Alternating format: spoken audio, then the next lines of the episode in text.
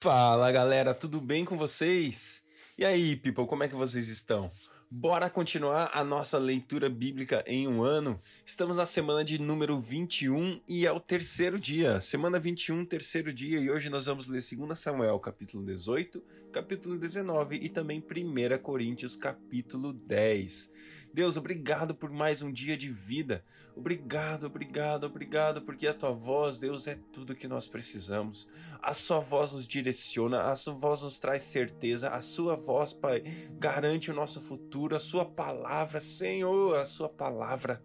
Ah, Deus, a sua palavra é fundamento para as nossas vidas. Deus, é nela que nós construímos aquilo que somos, aquilo que temos. Deus, o Senhor é a rocha, a sua palavra é a certeza, Deus, é o fundamento. Ah, Senhor, aquilo que fez Pedro andar sobre as águas não foi a água em si, mas foi o fundamento da sua palavra. Senhor, se o Senhor falar, se o Senhor falar que eu posso ir contigo, aí eu vou. E Senhor, assim é nas nossas vidas. Se o Senhor nos disser algo, nós faremos. Nós faremos a certeza de que estaremos andando não sobre um fundamento molenga como a água, um fundamento arenoso que vai desmoronar como a areia. Mas ao contrário, Deus, se o Senhor falar, nossos passos são firmes sobre a rocha, são firmados sobre a verdade, são firmados sobre a sua palavra. E Deus, nós queremos viver uma vida regido pela sua palavra, guiado pela sua palavra, submisso à sua palavra. Deus, nos guia, nos ensina, fala conosco, abre os nossos ouvidos, abre os nossos olhos. Deus, que a leitura de hoje seja revelação para as nossas vidas, Pai. Nós clamamos pela sua voz. Eu clamo pela sua palavra na minha vida. Eu clamo pela sua palavra na vida de cada um que nos escuta hoje. Deus, fala conosco. Senhor, no mundo tão complexo, no mundo tão destruído, Deus... Ah, Deus, o nosso refúgio é a sua voz, o nosso refúgio é a sua presença, o nosso refúgio é o Senhor. Nos acolha, nos direcione, Deus. Nós precisamos de Ti. Fala conosco, Deus, que a sua palavra abra os nossos olhos, Deus, nessa nova semana que se inicia, Senhor, de dia de semana, Pai, que a gente possa viver uma semana no Senhor, Pai, conectado, atento. Deus, abre os nossos ouvidos, precisamos de Ti, em nome de Jesus. Amém. 2 Samuel, capítulo 18. Davi passou em revista o exército e nomeou comandantes de batalhões de 1000 e de 100. Depois dividiu o exército em 3 companhias. Uma sob comando de Joabe, outra sob comando de Absai, irmão de Joabe, filho de Zeruia, e outra sob comando de Itai, o giteu.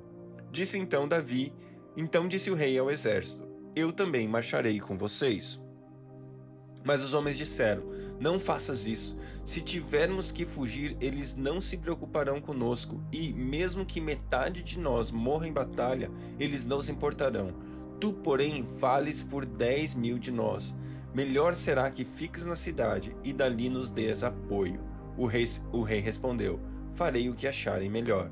E o rei ficou junto à porta. Enquanto os soldados marchavam, saindo em unidades de 100 e de 1000, o rei ordenou a Joabe, a Absai e a Itai: Por amor a mim, tratem bem o jovem Absalão. E todo o exército ouviu quando o rei deu essa ordem sobre Absalão a cada um dos seus comandantes. O exército saiu a campo para enfrentar Israel, e a batalha aconteceu na floresta de Efraim, onde o exército de Israel foi derrotado pelos soldados de Davi. Houve grande matança naquele dia, elevando-se o número de mortos a 20.000. A batalha espalhou-se por toda a região, e naquele dia a floresta matou mais que a espada. Durante a batalha, Absalão, montado numa mula, encontrou-se com os soldados de Davi.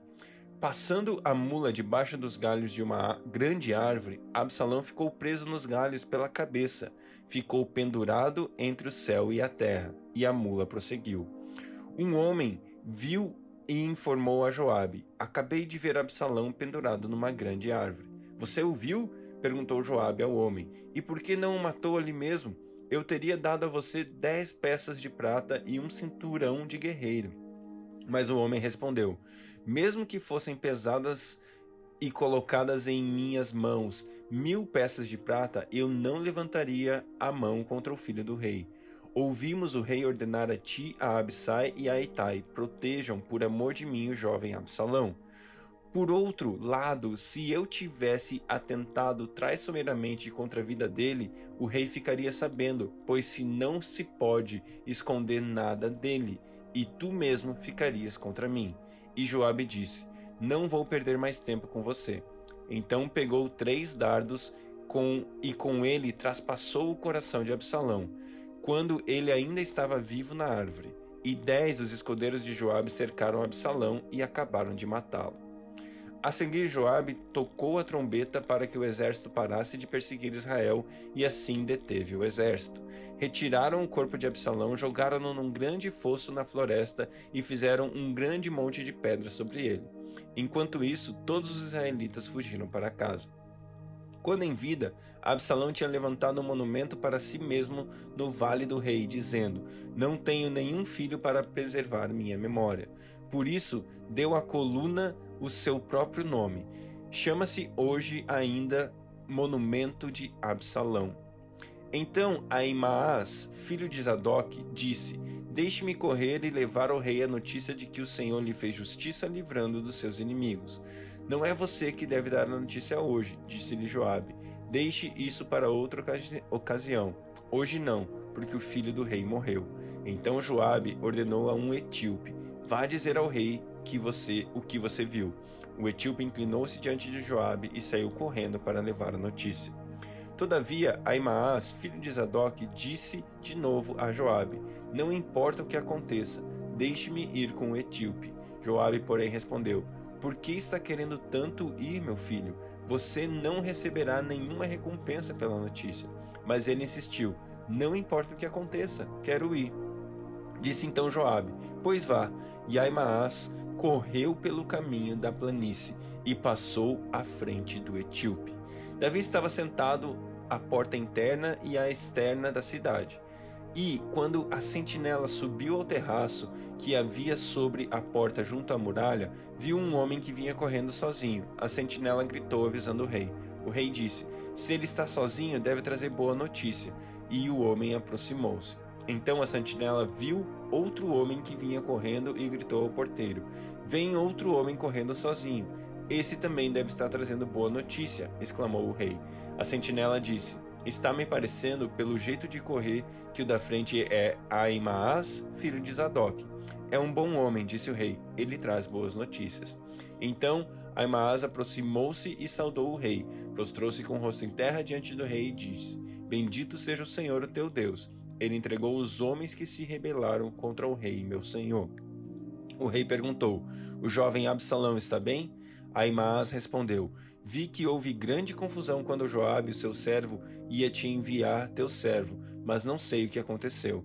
O rei disse, fique ali ao lado esperando. E Aimaas ficou esperando. Então o etíope chegou e disse ao rei, ó rei, meu senhor, ouve a boa notícia. Hoje o Senhor te livrou de todos os que se levantaram contra ti. O rei perguntou ao etíope, o jovem Absalão está bem? O etíope respondeu, que os inimigos do rei, meu senhor, e todos os que se levantaram para te fazer mal, acabem como aquele jovem. Então o rei, abalado, subiu ao quarto que ficava por cima da porta e chorou. Foi subindo e clamando, ah, meu filho Absalão, meu filho Absalão, quem me dera ter morrido em seu lugar. Ah, Absalão, meu filho. Meu filho. Uau, esse texto é incrível, não é? Cara, eu lendo esse texto aqui, eu fico emocionado. Porque aqui é uma figura, mais uma vez, do amor do nosso Pai por mim e por você. Sabe, o rebelde Absalão aqui sou eu e você, meu irmão. Eu e você que nos rebelamos contra Deus, eu e você que nos afastamos dele, eu e você que vivemos uma vida de pecado, uma vida desprezível diante dele. Sabe, isso que a gente acabou de ler, essa história de Absalão, sabe, Absalão errou contra o rei, errou contra o seu senhor, errou contra Davi, seu pai, muitas e muitas vezes. Ele errou e persistiu no erro e aprofundou o erro e se rebelou e tomou o trono do seu pai. E ele fez maldades com a sua família, ele desprezou tudo aquilo que a sua herança poderia dar a ele. Ele desprezou e tomou por força, por rebelião, aquilo que era dele de direito, sabe? E aí, no final da história, no final de tudo, o rei, aqui uma figura de Jesus, diz: quem me dera ter morrido em seu lugar. Ah, Absalão, meu filho, meu filho. Uau! O meu rei e o seu rei morreu no nosso lugar. Em favor de quem? Em favor de um rebelde, em favor de alguém que estava longe, em favor de alguém que tinha desprezado o coração do Pai, em favor de alguém que se rebelou, que fez todas as ações contrárias àquela que era a vontade do seu Pai, em favor dele, em favor de mim e de você. O nosso rei morreu. Meu filho, ai Absalão, quem me dera eu tivesse morrido em seu lugar. Jesus fala: ei filho, quer saber? Eu morri no seu lugar. Para quê? Para que haja salvação, para que você não precise mais viver na rebelião. Meu Deus, obrigado por Jesus. Obrigado por Jesus, obrigado por essa história que nos mostra mais uma vez a sua redenção por nós, Senhor. Muito obrigado. 2 Samuel, capítulo 19. Informaram a Joabe que o rei estava chorando e se lamentando por Absalão. Para todo o exército, a vitória daquele dia se transformou em luto, porque as tropas ouviram dizer: o rei está de luto por seu filho. Naquele dia, o exército ficou em silêncio na cidade, como fazem os que fogem humilhados da batalha. O rei, com o rosto coberto, gritava: ah, meu filho Absalão! Ah, Absalão, meu filho, meu filho! Então Joabe entrou no palácio e foi falar com o rei. Hoje humilhaste todos os teus soldados, os quais salvaram a tua vida, bem como a teus filhos e filhas, e tuas mulheres e concubinas.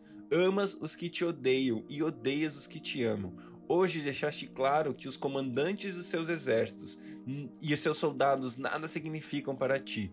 Vejo que ficaria satisfeito se hoje Absalão estivesse vivo e todos nós estivéssemos mortos. Agora, vai e encoraja teus soldados. Juro pelo Senhor que, se não fores, nenhum deles permanecerá contigo essa noite. O que para ti seria pior do que todas as desgraças que já te aconteceram desde a tua juventude? Então o rei levantou-se, sentou-se junto à porta da cidade. Quando o exército soube que o rei estava sentado junto à porta da cidade, todos os soldados se juntaram a ele. Enquanto isso, os israelitas fugiam para casa. Em todas as tribos de Israel, o povo discutia, dizendo: Davi nos livrou das mãos dos nossos inimigos. Foi ele que nos libertou dos filisteus. Mas agora fugiu do país por causa de Absalão. E Absalão, a quem tínhamos ungido rei, morreu em combate. E por que não falam em trazer o rei de volta? Quando chegou aos ouvidos do rei que todo Israel estava comentando, Davi mandou a seguinte mensagem aos sacerdotes Zadok e Abiatar: perguntem às autoridades de Judá, por que vocês seriam os últimos a conduzir o rei de volta ao seu palácio? Vocês são meus irmãos, sangue do meu sangue, por que seriam os últimos a ajudar o meu retorno? E digam a Amasa: você é sangue do meu sangue, que Deus me castigue com todo rigor, se de agora em diante você não for o comandante do meu exército em lugar de Joabe. As palavras de Davi conquistaram a lealdade unânime de todos os homens de Judá, e eles mandaram dizer ao rei que voltasse com todos os seus servos. Então o rei voltou e chegou ao Jordão. Os homens de Judá foram a Gilgal ao encontro do rei para ajudá-lo a atravessar o Jordão. Simei, filho de Gera, benjamita de Baurim, foi depressa com os homens de Judá para encontrar-se com o rei Davi. Com ele estavam outros 1.000 benjamitas e também Ziba, superior da casa de Saul, com os seus 15 filhos e 20 servos. Eles entraram no Jordão antes do rei e o atravessaram a fim de ajudar a família real na travessia e fazer o que o rei desejasse. Simei, filho de Gera, atravessou o Jordão, prostrou-se perante o rei e lhe disse: que o meu senhor não leve em conta o meu crime, e que não te lembres do mal que teu servo cometeu no dia em que o rei, meu senhor, saiu de Jerusalém. Que o rei não pense mais nisso. Eu, teu servo, reconheço que pequei. Por isso, de toda a tribo de José, fui o primeiro a vir ao encontro do rei, meu senhor. Então Absai, filho de Zeruia, disse: Simei amaldiçoou o ungido do Senhor, ele deve ser morto. Davi respondeu: Que és que vocês têm com isso, filhos de Zeruia? Acaso se tornaram agora meus adversários? Deve alguém ser morto hoje em Israel? Ou não tenho hoje a garantia de que voltarei a reinar sobre Israel? E o rei prometeu a Simei sob juramento: você não será morto. Mefibosete, neto de Saul, também foi ao encontro do rei. Ele não havia lavado os pés, nem aparado a barba, nem lavado as roupas desde o dia em que o rei partira até o dia em que ele voltou, em segurança. Quando chegou de Jerusalém e encontrou-se com o rei, este lhe perguntou: por que você não foi comigo, Mefibosete? Ele respondeu: ó rei, meu senhor, eu, teu servo, sendo aleijado, mandei selar o meu jumento para montá-lo e acompanhar o rei, mas o meu servo me enganou. Ele falou mal de mim ao rei, meu senhor. Tu és como um anjo de Deus. Faze o que achares melhor. Todos os descendentes de meu avô nada mereceriam do meu rei, senão a morte. Entretanto, deste a teu servo um lugar entre os que comem a tua mesa. Que direito tenho eu, pois, de te pedir qualquer outro favor? Disse-lhe então o rei: você já disse o suficiente. Minha decisão é que você e Ziba dividam a propriedade. Mas Mefibosete disse ao rei: deixa que ela fique com tudo, agora que o rei, meu senhor, chegou em segurança ao seu lar. Barzilai e Gileade também saiu de Rogelim, acompanhando o rei até o Jordão, para despedir-se dele. Barzilai era bastante idoso, tinha 80 anos. Foi ele que sustentou o rei durante sua permanência em Maanaim, pois era muito rico. O rei disse a Barzilai: venha comigo para Jerusalém e eu cuidarei de você. Barzilai, porém, respondeu: quantos anos de vida ainda me restam para que eu vá com o rei e viva com ele em Jerusalém? Já fiz 80 anos. Como eu poderia distinguir entre o que é bom e o que é mal? Teu servo mal pode sentir gosto daquilo que come e bebe. Nem consigo apreciar a voz de homens e de mulheres cantando. Eu seria mais um peso para o rei, meu senhor. Teu servo acompanhará o rei um pouco mais, atravessando o Jordão, mas não há motivo para uma recompensa dessas. Permite que teu servo volte e que eu possa morrer na minha própria cidade, perto do túmulo do meu pai e de minha mãe. Mas aqui está o meu servo, Quimã, e que ele vá com o meu rei e senhor.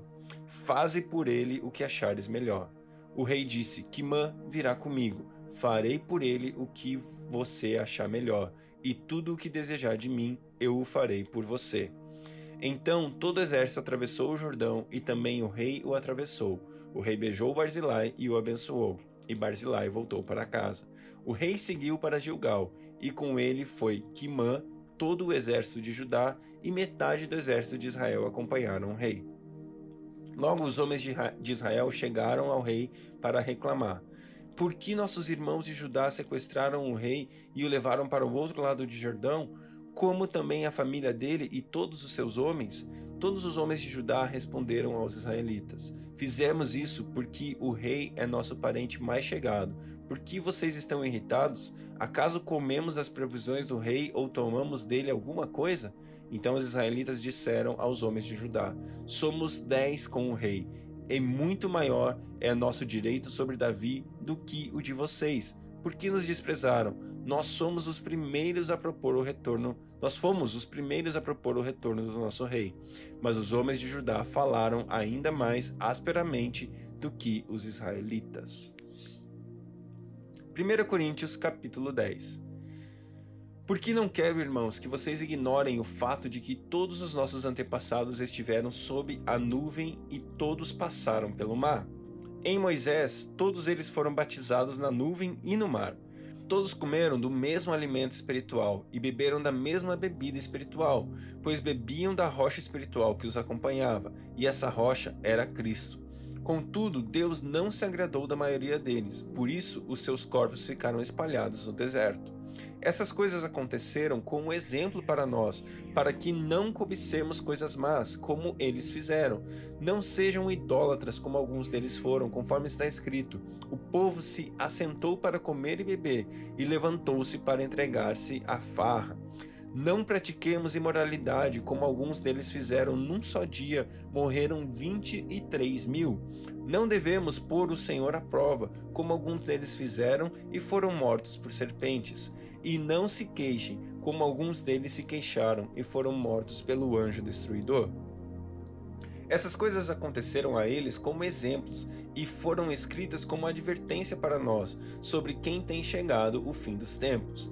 Assim, aquele que julga estar firme, cuide-se para que não caia.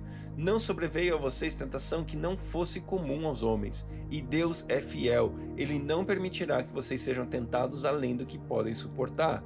Mas, quando forem tentados, Ele mesmo providenciará um escape para que o possam suportar.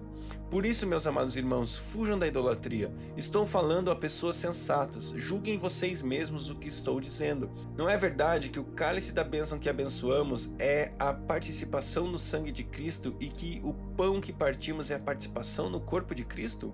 Como há somente um pão, nós, que somos muitos, somos um só corpo, pois participamos de um único pão.